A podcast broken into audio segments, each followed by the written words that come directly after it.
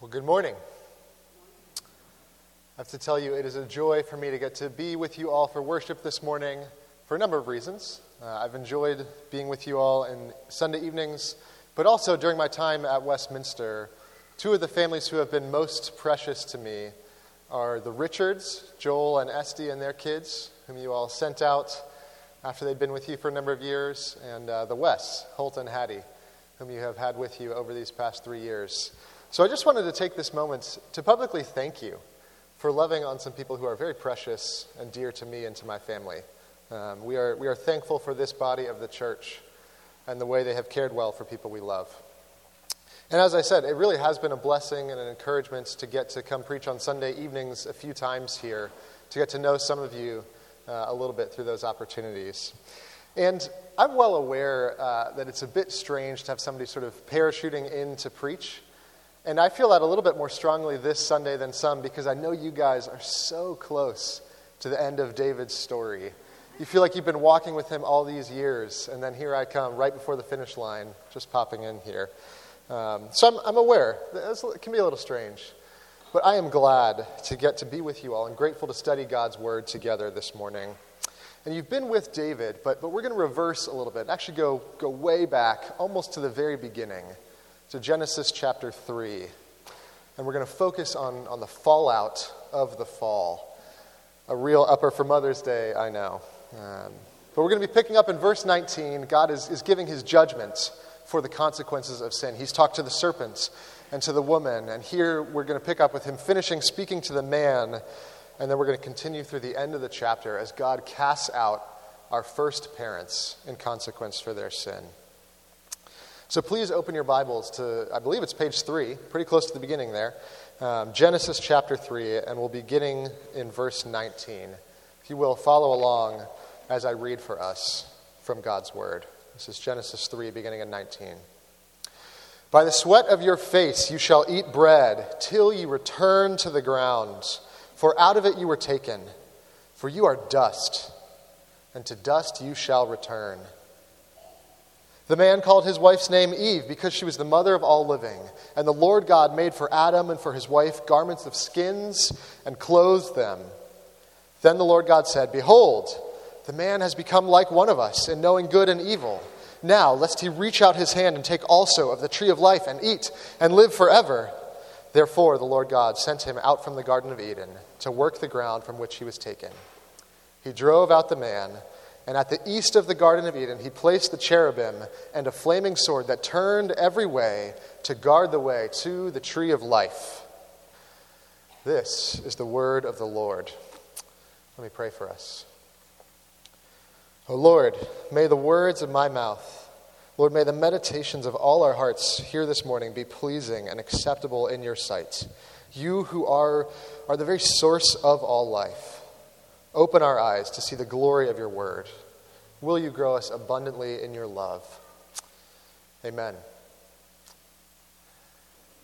Who will deliver me from this body of death?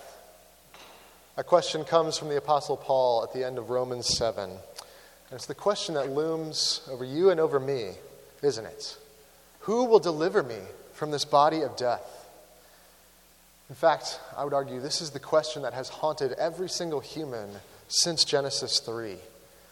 Like Adam, like Eve, we can try to hide from this question, but we cannot escape it.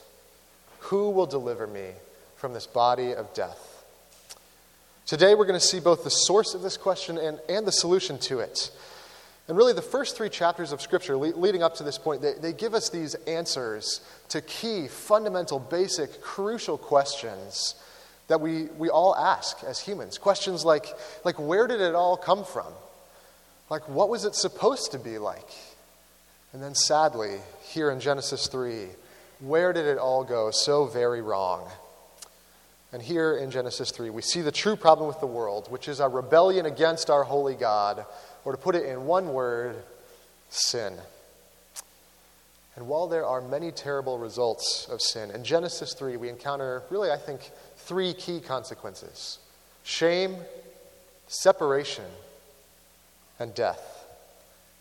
We see all three of these in our text, and we're going to touch on all of them, but we're really going to focus in on this last one on death. Because death is, as Paul says in 1 Corinthians, death is the last enemy. And ever since Adam and that first sin, you and I, we are born under death's rule. And we see this right away in our text. Look back at verse 19 to, to pick up the very end of it. It says there, For you are dust, and to dust you shall return. This almost famous funeral verse ashes to ashes, dust to dust. This is where it comes from. And I know I don't have to convince any of you that death, this last enemy, is all too real. Just, just over a week ago, another horrific shooting in Texas in what seems like this just endless, repetitious cycle of these things. And daily we see murders and overdoses and car accidents, and cancer grows in the shadow of our cells. And I wonder, where has the awful reality of death touched down in your life this week, today? You know what it is for me? To be honest with you, Mother's Day is a little bit of a difficult one for Taylor, my wife, and for me. We, we've had a long and difficult road with infertility. We're so very blessed and grateful to have our little son, Theo. But it was a, almost exactly this time last year, just a few days before Mother's Day, that we learned that the second child we were expecting had died. So let me ask where has death sunk its ugly, horrible claws into your life right now? And even if you would say, death feels a little bit removed for me in this season, in this stage. Every one of us has cells that are slowly wearing out day by day. Friends, death has snuck into our very DNA. Sin is a parasite devouring us, body and soul. It is not the way it was supposed to be. Yet we look around and we cannot escape the conclusion it is the way things are right now. So, who will deliver me from this body of death? Who will defeat our last enemy? Today, we are going to look honestly at the reality of death, but we are going to rejoice in the hope of promised life in our Savior. My main point for us today, I, I kind of draw it out of Romans 6.23, which, which I think just captures so well what we see here. Romans 6.23 says, For the wages of sin is death, but the free gift of God is eternal life in Christ Jesus our Lord. This is our text. Our sin deserves death, but God offers life in Christ. Therefore, let us respond with faith in him. And with this kind of framing idea of the problem of sin, the, the consequence of death over everything, we're going to look at our text with, with a few things in mind God's punishment for our rebellion, his, his promise of hope, and his provision of new life. And we'll conclude at the very end by considering what our response should be in faith. So, so God's, his punishment his promise, his provision, and then our response. And first of all, let us examine this punishment God hands down death. And back in Genesis 2, God has warned humans. He says, Work and keep the garden. Don't eat of that tree. In the day you eat of it, you will surely die. And so, death is exactly the consequence that we would expect for what Adam and Eve have done in their rebellion. And as we saw, verse 19 confirms this. Look back. You will return to the ground, for out of it you were taken. For you are dust, and to dust you shall return. And on a fundamental level, doesn't this just make sense?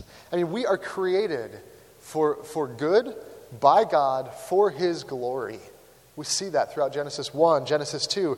And so, if those things are true, that we are created by God for His glory, then to reject Him is to cut ourselves off from the very source of our lives. I heard it said this way once sin is this, this great unraveling of everything that is good, and its ultimate result is death.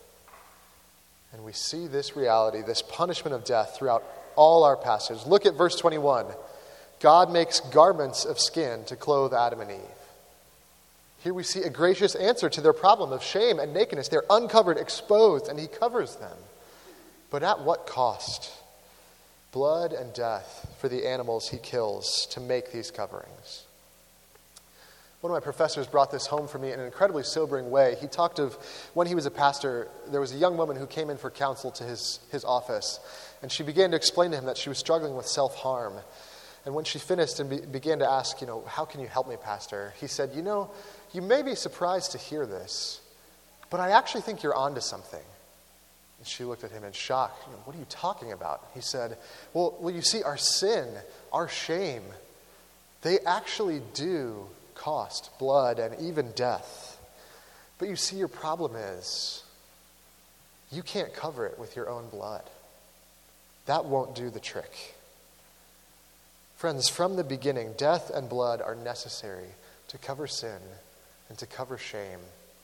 What is it that you are trying to cover yourself with? Let's keep going in our passage. Verses 22 into 23. What is the reason God gives for casting Adam and Eve out of the garden? He says that He expels them in order that they be denied the opportunity to eat of the tree of life, to, to gain immortality. Now, we're going to come back to this moment just a little bit later. But I just want you to see here that what God does by casting them out, He is guaranteeing their death in this moment here. That's what's going on. And then finishing out verse 23, look specifically where is the man cast out? He is cast out to work the ground from which he was taken. Do you hear that echo of verse 19? You will return to the ground, for out of it you were taken. There is this, this drumbeat of judgment of death. The wages of sin is death. They are denied immortality, the tree of life, sentenced to return to the ground. And then look at the very last verse, 24. God places cherubim and a flaming sword to guard against any possibility of return to the tree of life. And this actually is really interesting. This gets picked up and carried forward in Scripture in the tabernacle and the temple. Now, if you're like me, it's so tempting to just kind of skip over or at least skim through these specifications for chapter after chapter about the tabernacle, about wash basins and lampstands and curtains and so on and so forth. But I want us to consider those curtains in the tabernacle. Where are they located? They're between God's people and the most holy place where He dwells. And do you remember in Exodus 26 what God commands his people to put on those curtains? He says, embroider cherubim on the curtains between us. This Edenic symbol pulled forward for the rest of their history. These cherubim with their flaming swords, this visual reminder of the consequence of sin. Unauthorized entrance to God's presence results in death. The wages of sin is death. We've seen this abundantly, even in just our few verses here, but I, I want to show it to you in one last place. Flip ahead, just maybe one page or two, I don't know exactly, but, but to chapter 5 of Genesis. Listen as I read for you the first five verses of the genealogy that runs from Adam to Noah. And listen to this. It says, This is the book of the generations of Adam. When God created man, he made him in the likeness of God. Male and female, he created them. And he blessed them. And he named them man when they were created. Now, when Adam had lived 130 years, he fathered a son in his own likeness, after his image, and named him Seth. The days of Adam after he fathered Seth were 800 years, and he had other sons and daughters. Thus, all the days that Adam lived were 930 years, and he died. Now, the first people receiving these words were living in a primarily oral culture, which means a few things. One significant thing it means is that repetition is hugely significant. Now, if we'd read through Genesis 1 through 3, you would know that already. Because Genesis 1, repetition after repetition. And God said, and it was good, and the first day, and so on and so forth throughout the days of creation. If you're a listener hearing that, it gives you something to say here is the drumbeat of what's important for me to hear. And a genealogy is full of repetition. I, I, actually was tempted to read all of chapter 5 for you. I didn't. You can thank me after the service that I did not subject you to that. But I want you to skim over it with your eyes now, all of chapter 5, to, to look at this repeated formula. It says, so and so lived so long and, and fathered so and so, and other sons and daughters, and so forth. And then beginning with Adam, we get something unique among biblical genealogies. There are a number of genealogies in Scripture, but only in this one do we get this little final phrase. Look at, look at verse 5. Thus, all the days that Adam lived were 930 years, and he died. It's actually, it's all one word in Hebrew, that and he died. It's a single word. And I want you to try to imagine you are the Israelite audience hearing this. And you listen and you hear the repetition over and over Adam, and he died. Seth, and he died. Enosh, and he died. Kenan, and he died. Like waves crashing over you, the repetition of death as punishment for rebellion, it pummels your ears over and over and over again. The wages of sin is death. Can you feel it sinking from your ears into your heart? God promised death as the consequence of rebellion in chapter 2. Then Adam and Eve sin in chapter 3, and death is emphasized throughout Genesis 3, into 4, into 5, into 6, into the rest of Scripture. Even great David, whom you've been with all these months, you're coming to the end of his story. And friends, he's going to die. It seems that here in Genesis 3 and 5, the last enemy is just gloating over us. And if we're honest, we can't complain about it because it's exactly the consequence we deserve. Who will deliver us from this body of death? Friends, turn now with me to look at the hope of God's promise to his people, even from these verses of intense judgment. Because praise the Lord, he does not leave us in our hopeless state of death. Just before our passage, back in verse 15, before God confirms the consequence of death in verse 19, prior to that confirmation of death, in verse 15, God promises the great hope of a Savior. He says to the serpent, the very father of death himself, the one who lied to the woman and said, You will not surely die. God says in 315 to that serpent, He says, The seed of the woman will come and crush your head. In other words, one day, a son of the woman will destroy the last enemy, death. One day there will be opportunity again for new life. And now, with that clearly fixed in your brain, I want to come back to that moment I mentioned earlier 22 and 23, those verses. Listen again as I read those for you. Then the Lord God said, Behold, the man has become like one of us, knowing good and evil. Now, lest he reach out and take also of the tree of life and eat and live forever. Therefore, the Lord God sent him out from the garden do you hear the urgency here? God doesn't even finish his sentence. He casts him out. It's almost this picture of in his rebellion and sin, Adam is contemplating taking not only of the, free, the tree of knowledge, but also of reaching out and taking of the tree of life. And perhaps, like me, some of you have wondered what's actually going on? My, my, to be honest, having grown up in the church, my sort of vague childhood understanding of this was, was something like Greek mythology, where the Titans, they begin to become so strong and powerful that they, they can rival the gods, and they try to storm Mount Olympus. As if here what's happening is that man is sort of one step away from equaling God. And so God boots him down the mountain and locks the gate and breathes this sigh of relief. Whew, that was close. Which, of course, is ridiculous and it's heretical. But if that's not what's happening in this moment, what is going on? And I want to put forward to you that this is actually in a moment of amazing grace.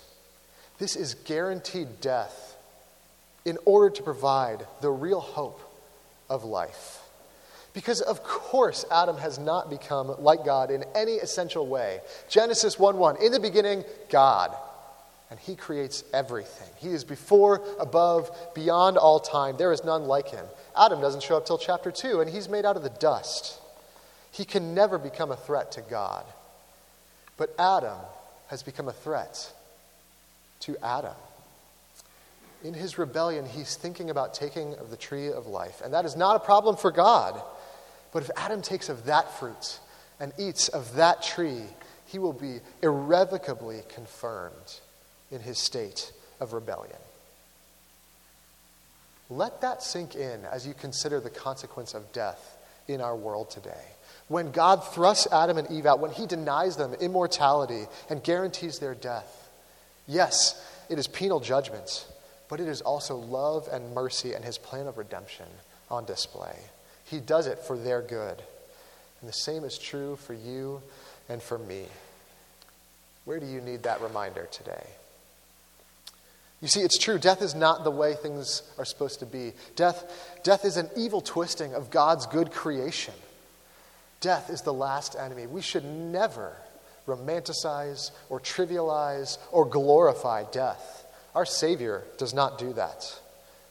Notwithstanding, after Adam's sin, you and I would be forever stuck in our sinful rebellion with no hope if not for death. In other words, but for death, we would be trapped, literally, in a living hell. I think Paul captures this idea in 1 Corinthians 15 when he uses the illustration of a seed and he says, What is sown does not come to life unless it first dies. Speaking of the resurrection body we will one day have. So actually, Adam's only hope on the far side of his sin is that he dies in order that he might be raised to new life by the seed of the woman.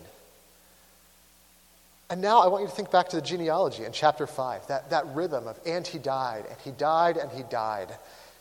It actually becomes something of a rhythm of hope in its own way. And I want to stay in the genealogy. Perhaps some of you were wondering about this as I read just that first bit. I want to turn our attention to the short account of Enoch, verse 21 of chapter 5. Listen as I read this for you. When Enoch had lived 65 years, he fathered Methuselah. And Enoch walked with God after he fathered Methuselah 300 years, and he had other sons and daughters. Thus, all the days of Enoch were 365 years. Enoch walked with God, and he was not, for God took him.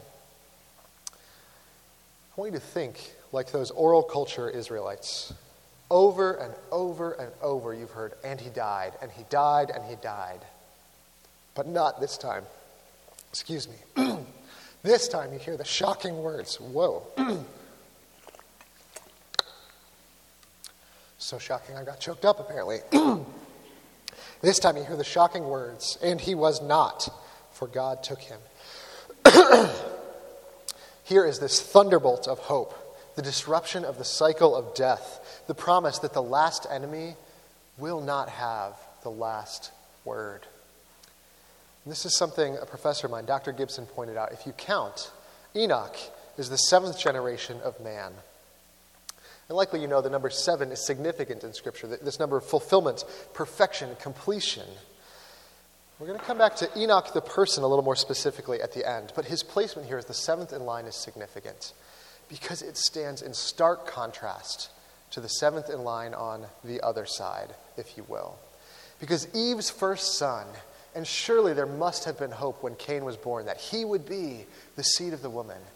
But her first son, Cain, is not the hoped for Savior.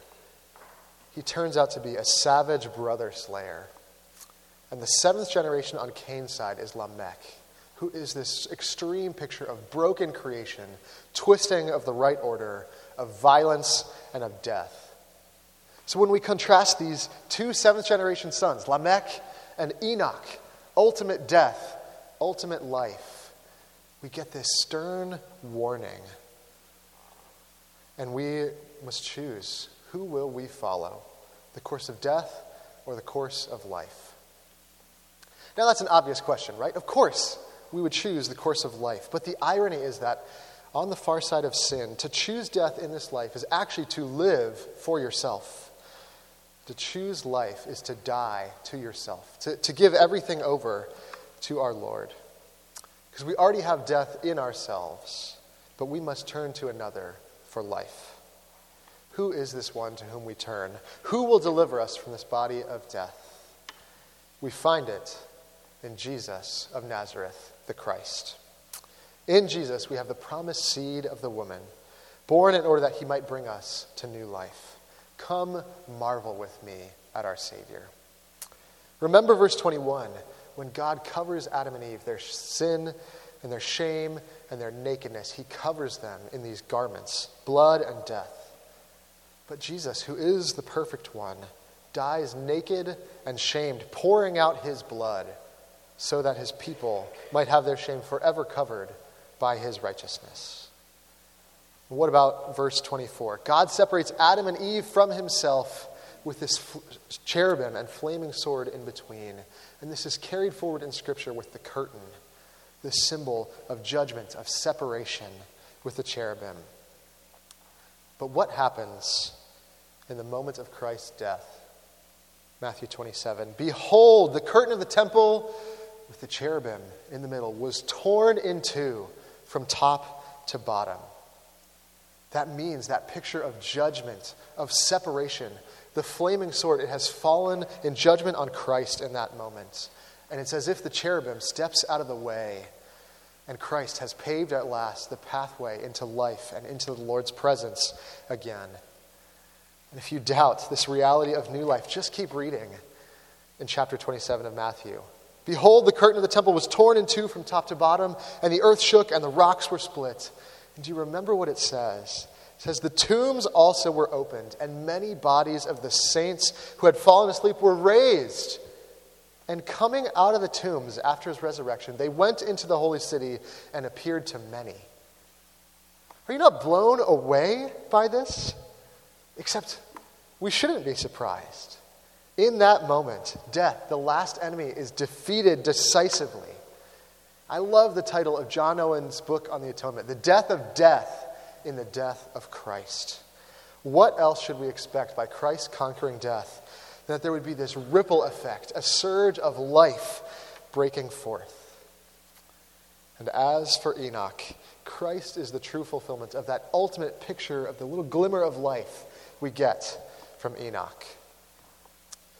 Some of you know my dad died of cancer 16 years ago. On his grave, we simply put, pulling out of 1 Corinthians 15, in Christ, death is swallowed up in victory. So, what is God's provision for the power of sin? Who will deliver us from the body of death? Who will destroy the last enemy? It is not David whom you've been with, it is great David's greater son. It is Christ alone. And I want to close by considering one final question What must our response be to this good news? Simply put, faith in our Savior. Did you notice this in our text today? It's the one verse we haven't talked about yet, verse 20. Look back at that. It says, The man called his wife's name Eve because she was the mother of all living. We're so used to saying Adam and Eve, we can rush right past this verse where Eve receives her name without really thinking about the significance of it. But do you see the faith on display in this moment? Because verse 19, the last thing they hear is, You are dust, and to dust you shall return. And it's as though he turns from hearing that and responds by naming his wife Eve in that very moment. Because though verse 19 is the last echo, it's not the only thing Adam has heard. He's also heard verse 15 that the seed of the woman will one day crush the serpent, defeating the last enemy, death. So when he names her Eve, the mother of all living, he is claiming the hope of the promise that someone else, the seed of this very woman, will come and call us back into the Lord's presence at last. I can't think of a better way to celebrate Mother's Day, whether you have loved or loathed or lost your own mother or, or long to become one. I can think of no better hope to cling to than the hope of Eve as the mother of all living. Adam knew his desperate need for the seed of the woman. He believed God's promise, and in faith, he named his wife Eve, the mother of all living. Friends, happy Mother's Day. What about Enoch? Hebrews 11 tells us by faith, Enoch was taken up so that he should not see death, and he was not found, for God had taken him. Now, before he was taken, he was commended as having pleased God, and without faith, it is impossible to please him. For whoever would draw near to God must believe that he exists and that he rewards those who seek him.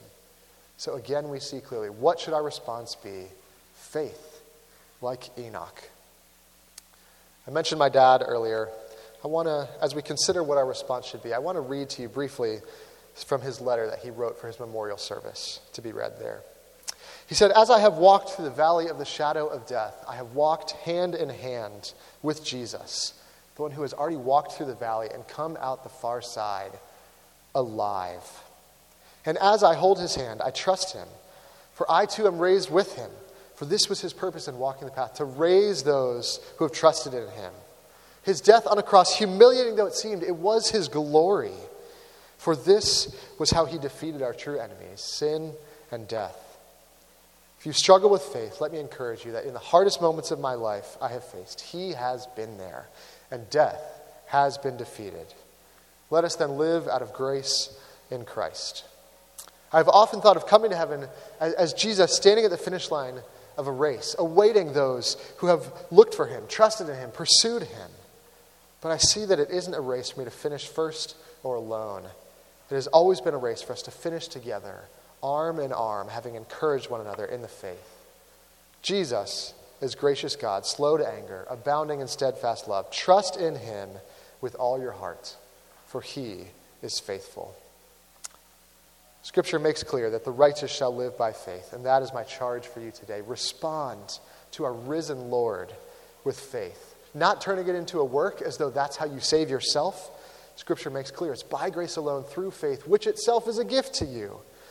But Scripture also makes clear that the faith gifted to us must work itself out actively. So, what does it actually look like? Search out your sin, confess it, to the people around you. Acknowledge death as the right and just consequence you deserve, and believe that there is life in the seed of the woman alone who has defeated the last enemy. And I know, I know that a call to have faith can sound sometimes like an impossible task. I am not telling you to grin and bear it. I am not telling you there's no room for, for doubt or fear. I'm not telling you to be a super Christian who's never discouraged. I'm telling you to find ways like Adam to claim the hope that we have, the promise of life in Christ in the face of sin and death. So maybe it's, it's just taking a, a sticky note and writing, Adam named his wife Eve, or just Eve, and putting it on your microwave or your fridge or your desk, so that each day you are reminded of that hope from the beginning. Maybe it's reading those three verses about Enoch when you're sitting in the doctor's waiting room worrying, what are the results going to be? Maybe it's praying that beautiful prayer I do believe, Lord, help my unbelief in the face of the death of a loved one, the waves of tragedy we see on the news. Start with something small, but pick something and claim the hope that you rightly have in Christ and live in Him alone. And invite others in. I want to close here at the very end by contrasting the first Adam from the last Adam. The first one in Genesis 2, God, God forms him out of the dust, and he breathes life into him. And in that moment, he comes to life. But listen to how Paul describes the contrast between the first and the last Adam in 1 Corinthians 15. He says, The first man, Adam, became a living being, the last Adam became a life giving spirit. Ultimately, as we saw in the genealogy, the first Adam gave up the breath he'd been gifted, and he returned to the dust because of his sin and his rebellion. But what is it that Jesus does? Yes, he too goes down into the grave, but after three days, his dead body, uncorrupted, breathes out with this exhalation of new creation. And John 20 puts it this way Christ places his spirit upon his disciples by breathing on them. The first Adam passively received breath and became a living being. The last Adam, Jesus, became a life giving spirit and actively breathed life into his followers for all generations. There is only life in Christ and in him alone. If you are not a believer today, will you receive this breath of new life by faith in the Son, the only one who can and who has conquered the last enemy? And friends, if you are a Christian, will you inhale deeply the grace of new life you have been given? And will you live out of your faith in the one who has forever conquered the last enemy, death? Let me pray for us. Father in heaven, thank you for your plan of redemption executed in Christ, who himself lived and died and rose again that we might have new life in him. Oh, would you give us hearts that would believe that, that would live by that faith, that would have such hope in the face of a broken world where death seems to be all around us. May we live as those who have hope, and may that hope spill out from us to those around us. I pray this in the power of Jesus' name. Amen.